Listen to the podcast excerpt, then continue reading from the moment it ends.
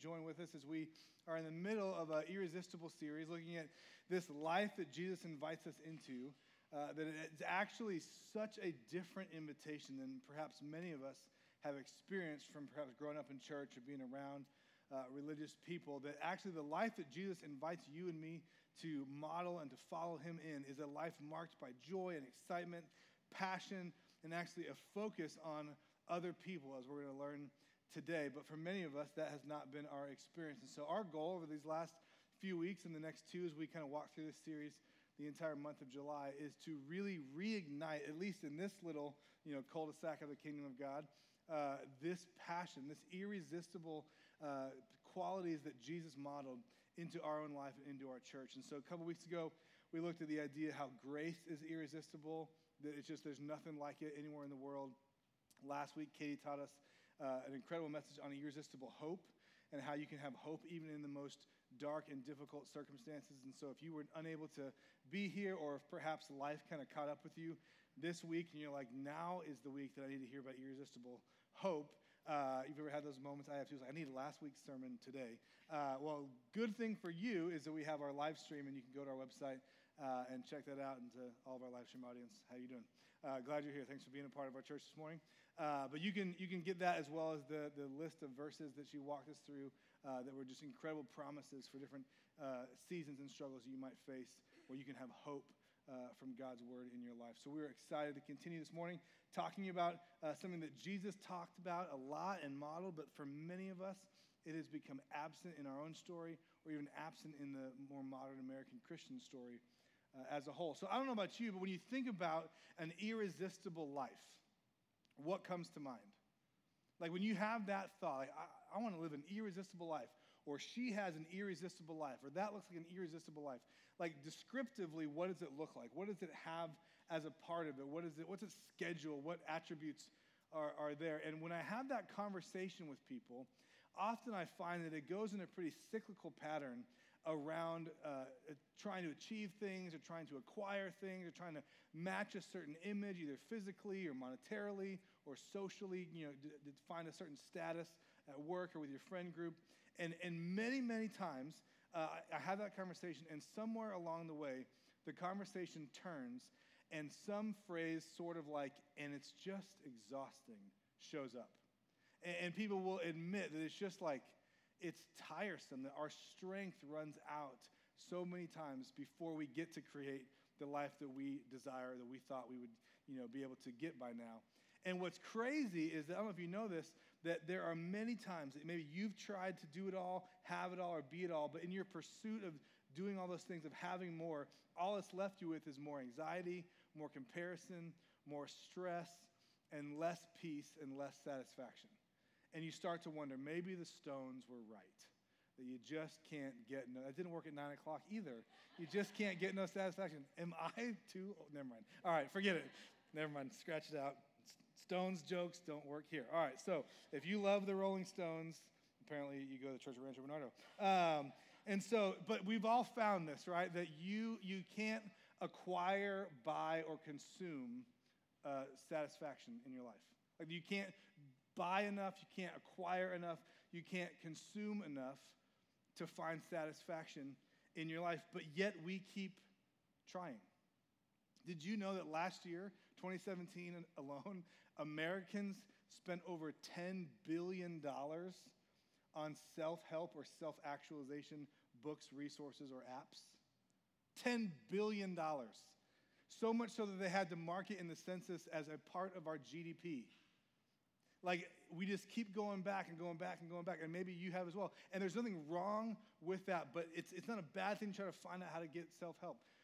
But the reality is, is that for many of us, we've found that when we try to do self help, it actually depends a lot on our self, and our self runs out a lot you know, sooner than we get the help that our self might need. And so we find ourselves in this cyclical cycle, and so people keep writing books, and they keep selling them to me and to you, and they keep making money, and I keep not actualizing myself. And they're living their best life now, but you might not be, right? And so, what if the pursuit that we're going after is actually a good thing, but we're going about it the wrong way? Like, what if this desire that each of us have in us, that I believe is actually hardwired by God in you, no matter where you fall in the spiritual spectrum, that God has put something in you to say, I actually want to experience this life, this human story, in the most connected, the most beneficial way that I possibly can? What if there's something that God actually has for you, but we keep looking for it in the wrong place? What if, as we're going to discover today, that you will never actually become all of who God created you to be by focusing on you? Is it possible, and I hope that we find this morning that it actually is true, that you will never become all who God's created you to be if you just focus on you? That there's a bigger story that you're invited into. There's something better that we can all participate in. There's something bigger that we can all lean forward towards. But yet, for many of us, at best, that feels like a counterintuitive thought. And for some of us, perhaps because of your story or the, you know, the family you grew up in or the experience you've had at your job or maybe even the religious experience that you've had, you feel that that is actually even a dangerous thought because the, the story that your life has kind of taught you is that if you don't look out for you, no one's going to. Maybe you're the oldest and mom and dad were kind of absent, and so you had to take care of yourself and the family and kind of take care of them and clean up their messes and take care of your younger brothers and sisters. Or, or maybe you're a solopreneur and you, you love that about yourself and you love working for yourself, and, and yet you've found over the, over the course of that experience that you've lost the ability to work with other people very well. And maybe for some of you, your religious experience has taught you, maybe overtly or maybe even more subtly, that the Bible or God thinks that, you know, you should remember that God, you know, helps those who helps themselves. And yet that's nowhere in the scriptures, but you've heard that. And so what we're going to do today is we're going to look at something that actually is in the scriptures that Jesus said actually multiple times, uh, but that this one thing that he said actually has the power to change the trajectory of eternity. That if just the couple hundred people in here and the hundred or so people that were the first service, if just like 300 of us were to get this one thing, our city would start to look different. If we were to take this one thing and begin to apply it. If this one thing were to grab a hold of the you know, American Christian, that we would have missed out on the atrocities of you know, the last century of racial violence and gang division and divorce and all of these things that plague our society. That this one thing that Jesus taught, not the whole Bible, not even the whole Ten Commandments, not even just the one thing that Jesus said over and over again about faith, but that this one specific thing that we're going to look at this morning, if we had put this into practice, the atrocity of World War II would have been able to be avoided. The, the challenges that you face, even in perhaps your neighborhood, the, the disconnection that you might feel even coming to a place like this would go away if we applied just this one thing. If we were to really listen to this one thing, you would probably come to church differently. You would, you would seek something different when you came here than perhaps you have for the last few weeks or months or even years. And so, this thing that we're going to talk about is pretty important. And so, uh, if you have a Bible, you can turn to the book of Luke, uh, chapter 22. Uh, if you have it on your phone or brought your own, that's great. If not, there's a blue Bible in the seat back pocket directly in front of you. And I would encourage you to grab it. I want everyone to, to actually look at this because this is such a counterintuitive and revolutionary thing that we're going to look at together. And we're actually going to read some words back to each other so it helps to have the cheat sheet in front of you. So grab a Bible. If you're in the blue Bible, it's on page 514. Luke chapter 22, starting in verse 24. As you're turning there, uh, I'm going to give you some context. Luke was written by a guy named Luke. He's a very creative uh, author, especially with titles.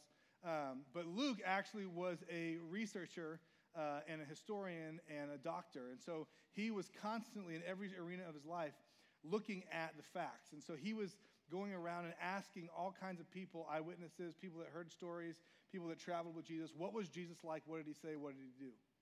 And he records this story for us from his interviews. And yet it's not an isolated incident. Actually, Matthew, who was one of Jesus's, you know, first close followers in his inner circle of 12, he records this same story. And Mark, who was a disciple of Peter, and Peter was in Jesus' close circle of 12, also records this story. It was passed on to him from Peter. So we can read this with pretty high assuredness that Jesus actually said this in this context. And so whether you are a follower of Jesus or not, whether you have placed your faith in him as the Son of God, whether you believe that this book is trustworthy or not, I want you to engage with us for the next few moments as we read this little teaching of Jesus and see if, man, if that doesn't sound irresistible, if that doesn't sound like that would actually change your life or change the world. And so, what's happened is Jesus has just served his closest followers the communion meal. Right up in the upper room, he breaks the bread, pours the wine, says, "This is my body." Right? You've experienced that. If you were here last week, we had communion together. So that just happened. But before that, Jesus actually washes his followers' feet, something no one would ever expect him to do. He grabs a towel and he gets down on the dirt floor and begins to wash his disciples' dirty, nasty, Middle Eastern sandal ridden feet. Like, imagine walking through the Middle Eastern desert in sandals for years and then having someone wash your feet. Like, feet are gross to begin with. These feet were pretty intense. And Jesus does that, and he says, This is how I want you to treat other people. I want you to do what I've done to you to serve other people. And then right away, verse 24, they're walking away from that upper room, and it says, A dispute arose among them as to which of them would be regarded as the greatest.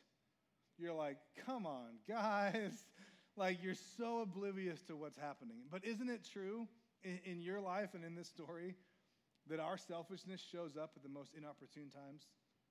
Like, right before your in laws get into the house, or like right before you're on your way to church, theoretically, right? So, you know, when uh, the dispute arose among them as to which of them was regarded as the greatest, and Jesus said to them, doesn't even acknowledge their dispute, just teaches them a lesson, right? This is great parenting advice as well. Don't even acknowledge what happened. Don't, don't even worry about who was right or who was wrong. Just teach the lesson. He says this The kings of the Gentiles exercise lordship over those people, the Gentiles, and those in authority over them are called the benefactors. What he's basically saying is that people that are in charge use their power for their own gain. And I know you have no idea, that's so hard to comprehend for us in our modern political you know, sphere that you know, we don't understand this. But his disciples apparently understood that people in charge call themselves the benefactors. And Jesus then says that's the normal operating procedure of the world, but not so with you.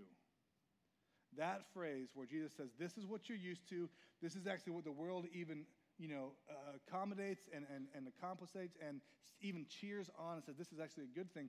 He says that's what you're, you're used to, but not so with you. Here's a new reality I'm going to remind you of. Not so with you. Rather, let the greatest among you become as the youngest, and the leader as one who serves. For who is greater, the one who reclines at the table or the one who what? Because it's, it's right there and it's there, and they even put it in bold for you. So we say that again like you, like you can actually read it. Who is greater, the one who reclines at the table or the one who serves? serves? It's a rhetorical question, right? Is it not the one who's reclining at the table? Is it not the one who's seated, who's expected to eat the meal, who may be paying for it? That's not the servant. The one who's eating is greater. That's the normal operating procedure of the world. But Jesus says this crazy statement But I have come among you as the one who serves. I have come among you as the one who serves. This is what you're used to. This is what you see. This is what is common practice in the world. This is what the world applauds and gives credit to and cheers on. But this other thing is how I'm inviting you to live. But not so with you. See, Jesus gives this incredibly challenging picture of, of a life that modeled this upside down kind of perspective on the world, and especially the perspective of greatness. He reminds his followers, and I believe he reminds us today that while even those, what we see is that those in influence use their influence for their own gain, that we can do something different. We can do something better. That there's actually something for us to learn in this passage. And yet it's easy, and it was probably easy for the first you know, followers of Jesus to point fingers outside of themselves at politicians or at leaders or at bosses. And it's easy to point fingers out there, but yet it's also true in here that when I have power or control, it is tempting for me to want to use it for my own benefit. My guess is it's true for you as well.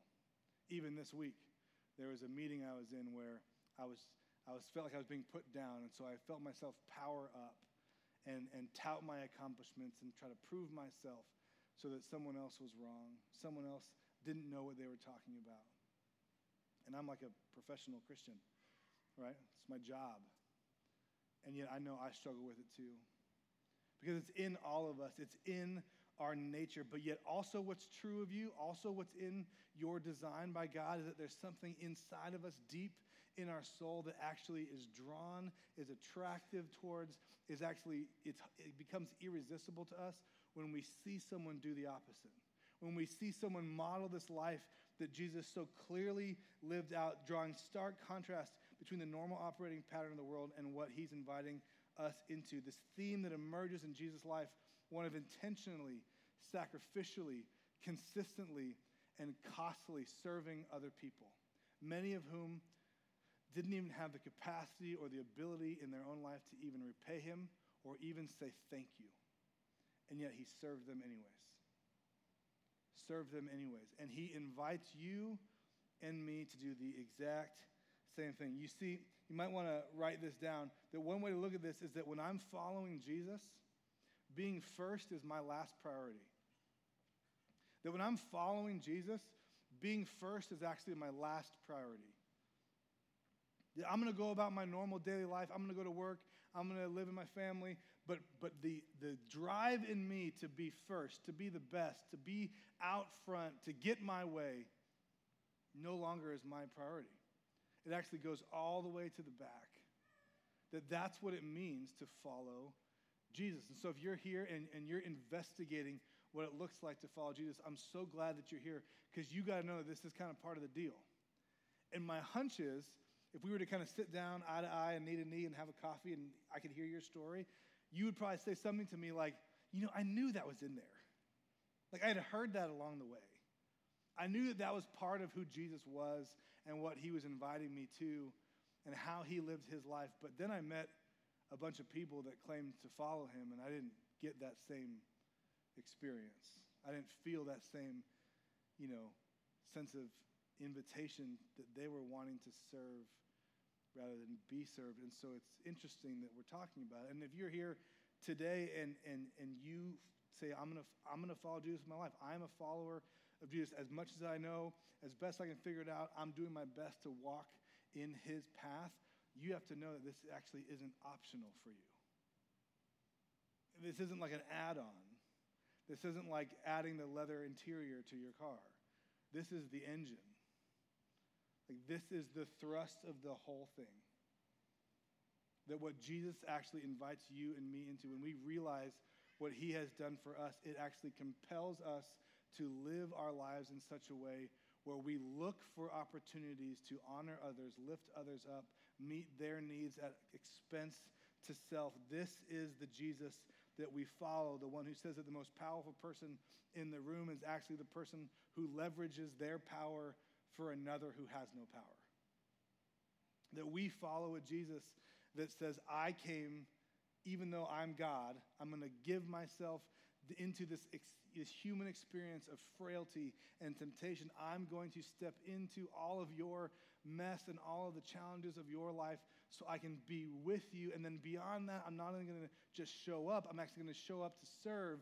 And not only serve, I'm actually going to show up in such a way I'm going to serve so far as to give myself for you so that you don't have to live with the repercussions of your choices, so that you can have forgiveness, so that you can have freedom, so that you can have a restored relationship with Jesus. I'm going to serve you that much, whether you receive it, whether you do anything in return, or whether you even acknowledge it at all. Jesus says, I'm going to do it. I'm going to serve. And yet, all throughout the Bible, we see this story of humans trying to figure this out. And it's true even still to this day that you and I are in this constant wrestling match between what it comes natural of I have to get my way and what Jesus invites you into. It's the supernatural, but it's very clearly your true calling, your true self to say, I'm going to live in such a way that other people are actually my priority. We see this because at one point, all of us were infants.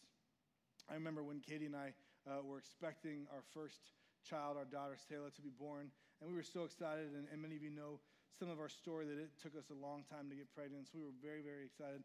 And yet, as, as the day grew closer to when we were going to, you know, have our, our baby girl into our life, we knew, at least in theory, uh, that this little girl was going to uh, expose every area of our life where selfishness still reigned in utter seclusion. Like she was just going to shine bright lights on all the rough edges of our life, of our marriage, and, and, and show us that we were very much not yet done in growing and transforming, right? Because that's what babies do. Babies are extraordinarily good at one thing making sure that their needs are met with immediacy. That is what babies are phenomenal at, better than any other creature on the planet. If they're hungry, they're going to scream at you.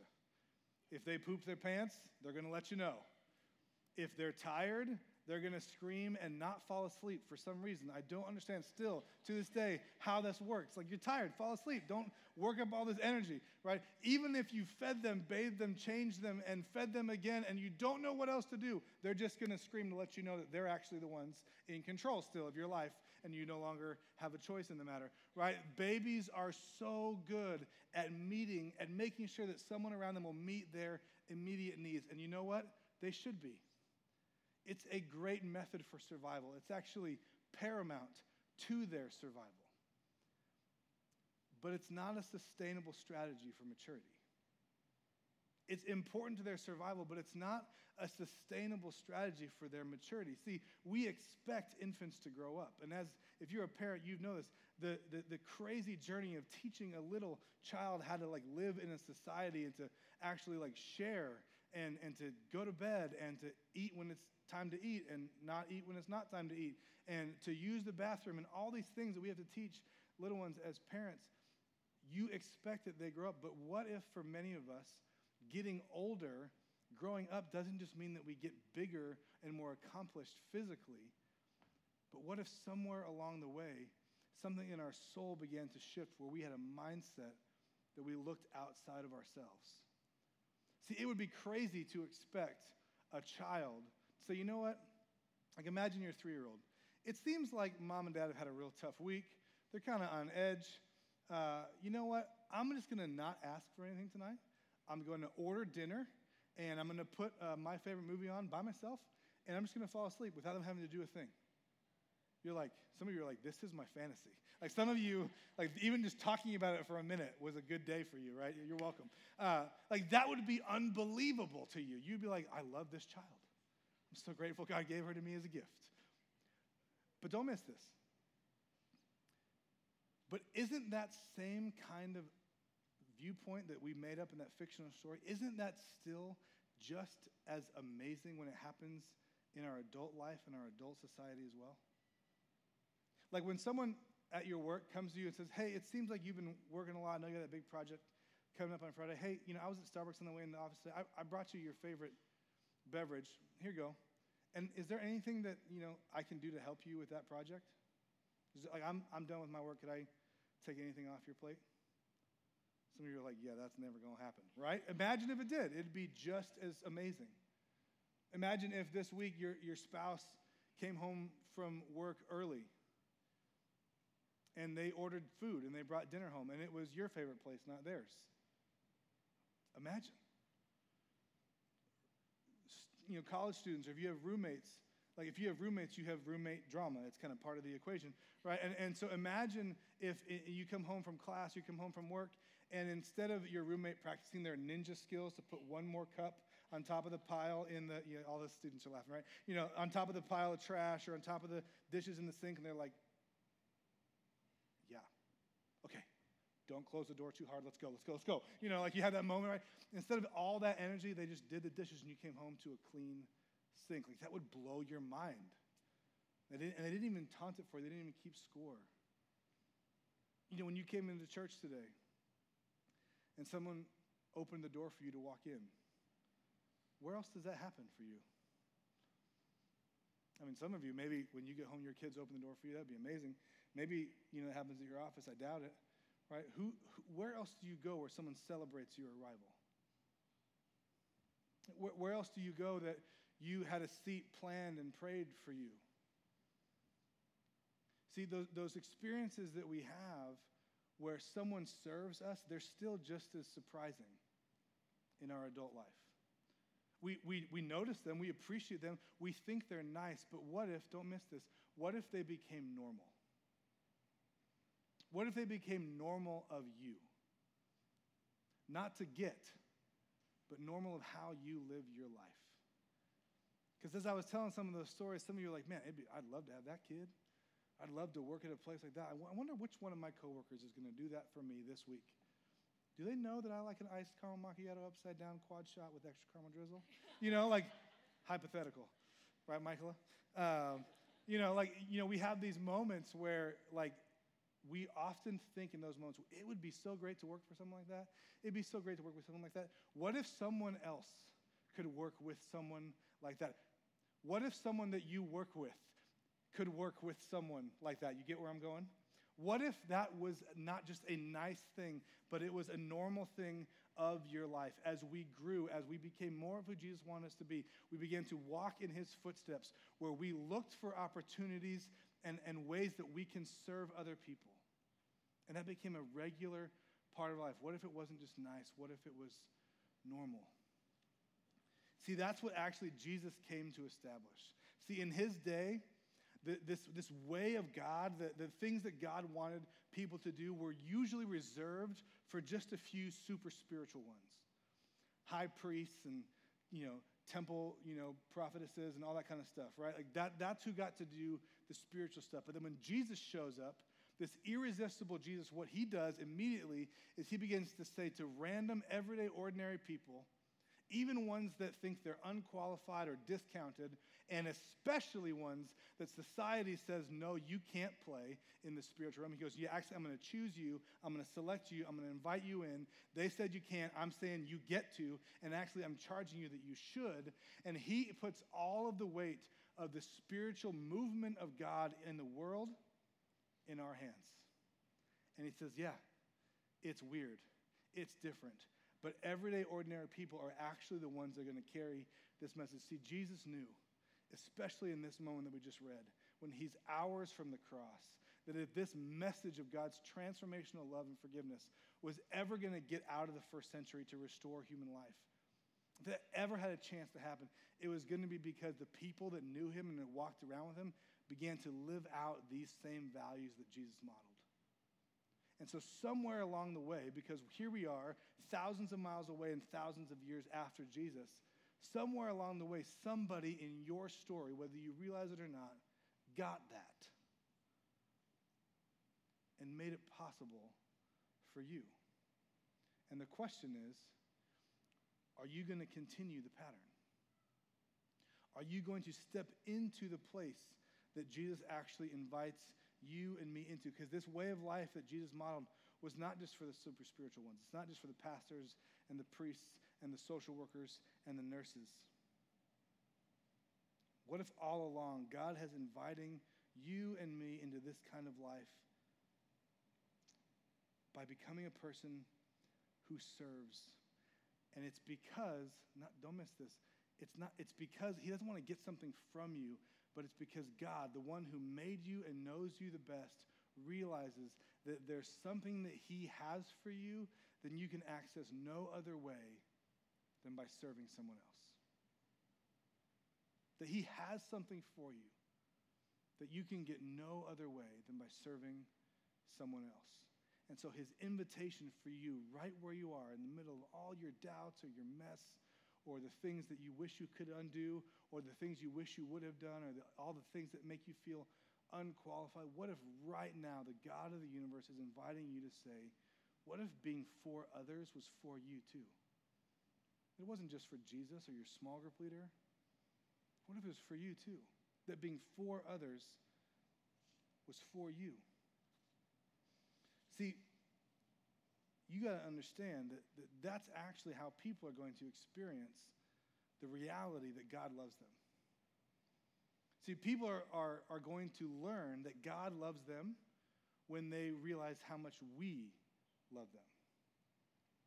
That we, those who call ourselves followers of God, followers of Jesus, when we love them, that's going to show them that God loves them. We tell this to our volunteers regularly that when people come to a church like this, that, that they may not have exact words for it, but they're looking for Jesus. But they're going to talk to you. That you're going to check their kids in. You're going to help them find a seat. You're, they're going to shake your hand as you walk in. You're going to give them a cup of coffee. They're looking for Jesus, but they're going to talk to you. And the, the reason that you love this church, whether you've been here for weeks or months or years, the reason that you love this church is because there are a, group of people that come in early on Sundays or come in during the week or they open their home for you to have a group in, or they somehow, somewhere use their spiritual gifts to create a place for you to encounter the person and story of Jesus and be restored and empowered to love and follow him. That's why you love this church. It's not magic, and it's not me, because I'm not doing this or this. It's people. That everything that you care about, someone did. Did you know that it's people like Eric Martin who's running production right now? And he can mute me at any point, right? But, but Eric saw a need and he said, I want to jump in and fill it. I got some extra time. I have some skills. I want to look into how I can build and serve this team. Eric, we are grateful for how you serve this church. It's people like Alan and Allison Abella who consistently work with our babies in kids' life. They are always there making sure that the littlest ones have a sense of care in their life and that young parents know that their kids are not just being watched so they can get a break, but that they're being cared for and that they're safe and they're going to be told that God loves them. It's people like Jeff and Lisa Diggs who care so much for our preschoolers and teach Jesus to them on their level so that three year olds come home with their parents or their guardians reciting memory verses and challenging their parents' faith. It's people like Adam Dixon, who don't miss this, has moved up with his small group in Kids Life three years in a row.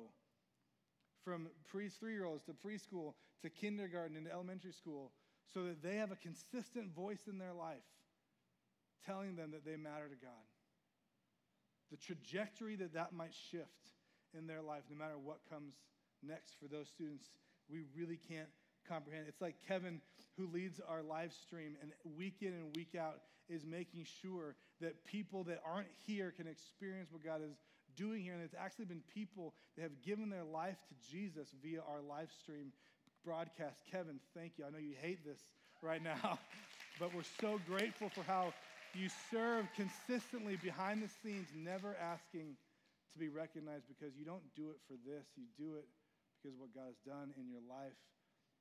There's so many more, but just a couple. Matt Megan, who serves on our worship team, Chelsea and David Balderson, who are in here before our 9 a.m. gathering almost every week, making sure that there's a Bible in the back of that seat so that when someone says, hey, turn to that Bible, you can actually access the Word of God right in front of you. They clean up trash and cups that were left from the week before. They make sure you have a pen, and they pray over every seat in our auditorium when they serve. It's people like Audrey and Matt Borger who are on our greet team regularly, and they drive from City Heights to get here early. Thank you guys. So that people know that when they came to church, someone noticed. Because don't you know, in an aggressive culture like North County, San Diego, where people are always trying to match up and they're always feeling like they're under the gun and they always feel like they're not cutting it, someone saying, Hey, I'm really glad you're here today, could save their life could turn the corner of depression perhaps in their life. You never know what a smile and a handshake could do to someone's soul. You never know. Go on and on of people that take time out of their day to serve. Tim Palmer and Lindley Sullivan, our middle school ministry, Johnny and Becky Ghost on our prayer team, Jason Burns and Nick Bonner, who have served as elders for over a decade to make sure this church is headed in the direction of Jesus. People that are giving their time and their energy to make sure that people know that they matter to God. And, and here's the thing you might go, wow, it's quite an operation we got going on here. They don't do it for this. They don't do it for the applause. They do it because they know that God has put something in their heart and they believe that when they serve, they actually are receiving something from God and gaining growth for what He has for their life, that they are becoming more of who God's created them to be because they're not focusing on themselves. That's why they do it. And so last week, when we had our survey, as Katie mentioned, 120 people responded to the survey. which is amazing. For those of you that did that, thank you so much. And if you haven't yet, you are invited. We want your feedback. But here's something that's so interesting to me is that out of that survey results, 48% of people that responded said that they're serving our church in some capacity, whether it's regular or not. 48% are serving our church, which is actually pretty extraordinary. So if you're one of those 48%, thank you so much. You, what you're doing really, really matters. Whether it's here on a Sunday or throughout the week, it's so important. But that means 52% of our church is missing out on one of the best ways that God wants to grow you. You're missing out on, on living the life that God has actually invited you to live. And so, beyond that, we have 123 new serving team roles that we want filled on a consistent basis as we head into the fall. And so that means we actually need you. And, and I shared that with a friend of mine who's a pastor that we were at you know 48%. And she was like, wow, that's, that's actually really great. I'm like, yeah, but maybe I'm optimistic. My goal is kind of like 100%. Like, I would actually rather our church be all in, that everyone in some capacity, with, with all of our busy schedules and life and, and even excuses, that, that's all fine and good but that we would step into it realizing that God doesn't want something from us, that God actually has something for you as you serve. As you can sit, I mean, I'm looking around and seeing some of our volunteers nodding their head, which I love because they have that story. They've experienced what God has done in their life as they have poured out and said, I'm not going to miss this. See, for me, this was actually how I discovered my calling, discovered my spiritual gifts, met my wife, was by serving. So much so that my life goal is that I know that I experience God when I help other people experience God. You're like, well, that's good because you're a pastor, so that fits. I'm not a pastor. I'm like, you don't have to be, but you you have something in you.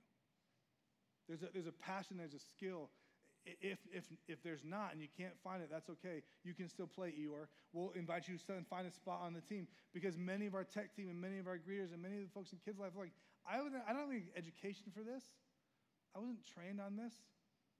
But I found community and I found connection when I got in the game and realized that God had something for us. See, this is the kind of community that I want us to be. This is the kind of people I think all of us actually want to be because we all know that when we feel it and we receive it, it's irresistible. So why don't we show it and why don't we give it and why don't we display it so that Jesus is made irresistible to a generation and a culture that is looking for it to the tune of $10 billion a year somewhere else and it's leaving them wanting?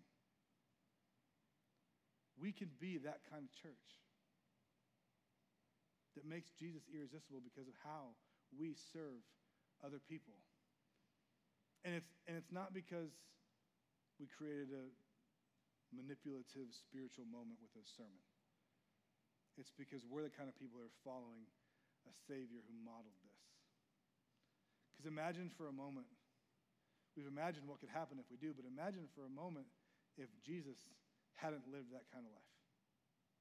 Like, imagine for a moment if Jesus actually had put his own needs and his comfort and, and his desires ahead of what you needed or what I needed. He was like, God, I, I'm, I'm really not interested in going to earth and being, you know, claustrophobic and confined to a human body. I'm kind of enjoying this eternal, spacious existence up here in heaven.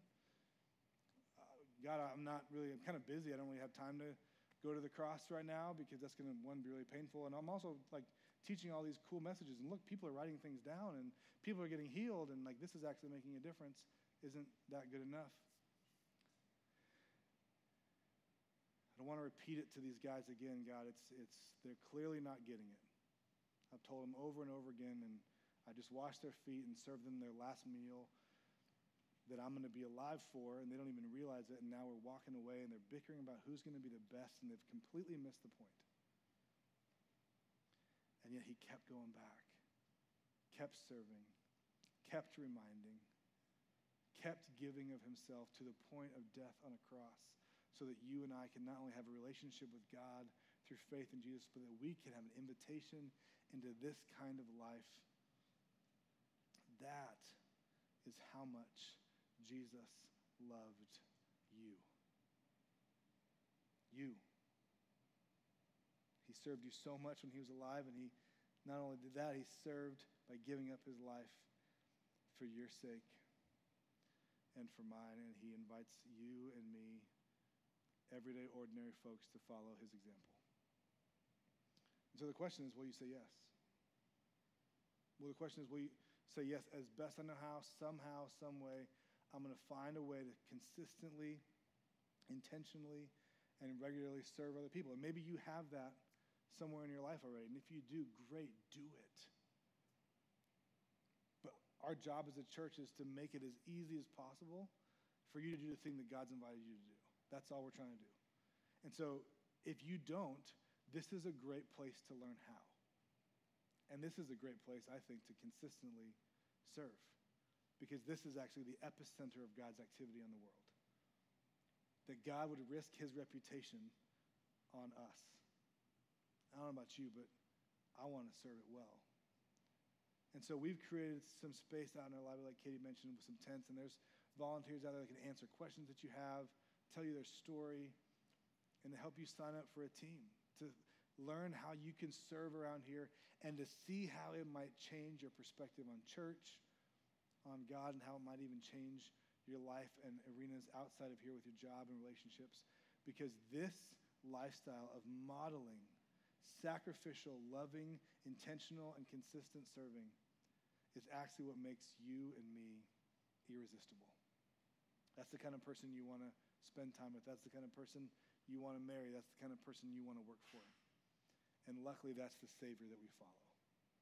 So I want to challenge and invite you to actually follow him in that way by serving and build this church with us. So I would love to pray for you as our band comes up. Why don't you stand and we're going to pray together and then we're going to continue in our worship experience. Will you join me in prayer? Heavenly Father, thank you that you did not stop short with your own agenda or your own comfort, but that you lovingly served us in a way that, that cost you, but that benefited us greatly, eternally. And so, Jesus, thank you that that's the model that you offer for us. That's what you invite us into. God, I pray that for any anything I've said this morning that was it wasn't of you, would it just go away? But if anything was, Holy Spirit, would you just turn up the dial for all of us to say, Am I really, am I really following Jesus that way? Am I really stepping into the spaces where I can? I know it's not convenient. I know it might cost me a little bit. Uh, I know it might mean moving some things around in my schedule, but I want to be a part of God's activity in the world. And I want to be a part of doing what I can to make Jesus irresistible to someone else because someone did it for us. So, Jesus, would you move us this morning? Would this be a turning point in our church? Would, would the future be brighter because of the decisions that we even make in these next few moments? I pray that passion would be discovered and destinies would be unveiled and long term steps and trajectories would even begin today, and that there might even be people that down the road, years from now, say, I, I, I started this company because I found out that I was good at something because I served at a church, or I met my spouse by serving in the church, and now our family goes here. Or I learned that this was true about me, and I was always told that it didn't matter, but I found a home where I was told that my contribution mattered and my presence mattered. And it changed my life. That may those be the stories that grow out of the soil of today. That's what we're believing for. And I know that's what you hope for too, Jesus. And so we agree with you in faith that this is your will, that we would model what you modeled to us and we would love and serve this world because you loved and served and ultimately gave your life for us. So we pray this in the name of our serving Savior, Jesus. Amen. Amen. Well, as we continue to worship together, we're going to do something that we do every time that we come together, and that's to receive an offering. And so in a moment, volunteers are going to come and pass buckets down your aisle. And And they do this because they know that giving an opportunity for us to contribute into what God is doing is actually how they can serve the larger vision of this church. And so, uh, if you're here and you're a guest, please feel no obligation to give. But if you're here and this is your home, I, I would invite you to give joyfully and generously. If God has done something in your story by your presence here and what you've experienced here, to make that possible for somebody else. And so, you know, you can give four ways around here. You can put something in the buckets as they come down your aisle now, or you can text the number on the screen behind me and give electronically. We live in a beautiful world. Uh, or there's a secure kiosk in the back you can give on your way out, uh, or you can set up online giving at home and, and have it reoccur uh, even when you might not be here uh, in person. But we would love for you to do that and, and know that what you do when you give is you actually make stories of restoration possible in people's lives. And So thank you. For those of you that give around here, I hope it's a joy for you because we are so grateful. So let's give together now. As always, our prayer team is in the back. If there's a space in your life that you would love someone to pray for you, and then let's sing together with joy for the fact that God said, I'm here for you. I came to serve you. And that when we trust and expect that He wants to do something in our life, it actually not only changes us, but it changes the atmosphere around us here at church, in our homes, in our workplaces, and even in our cities. Let's give and pray and sing.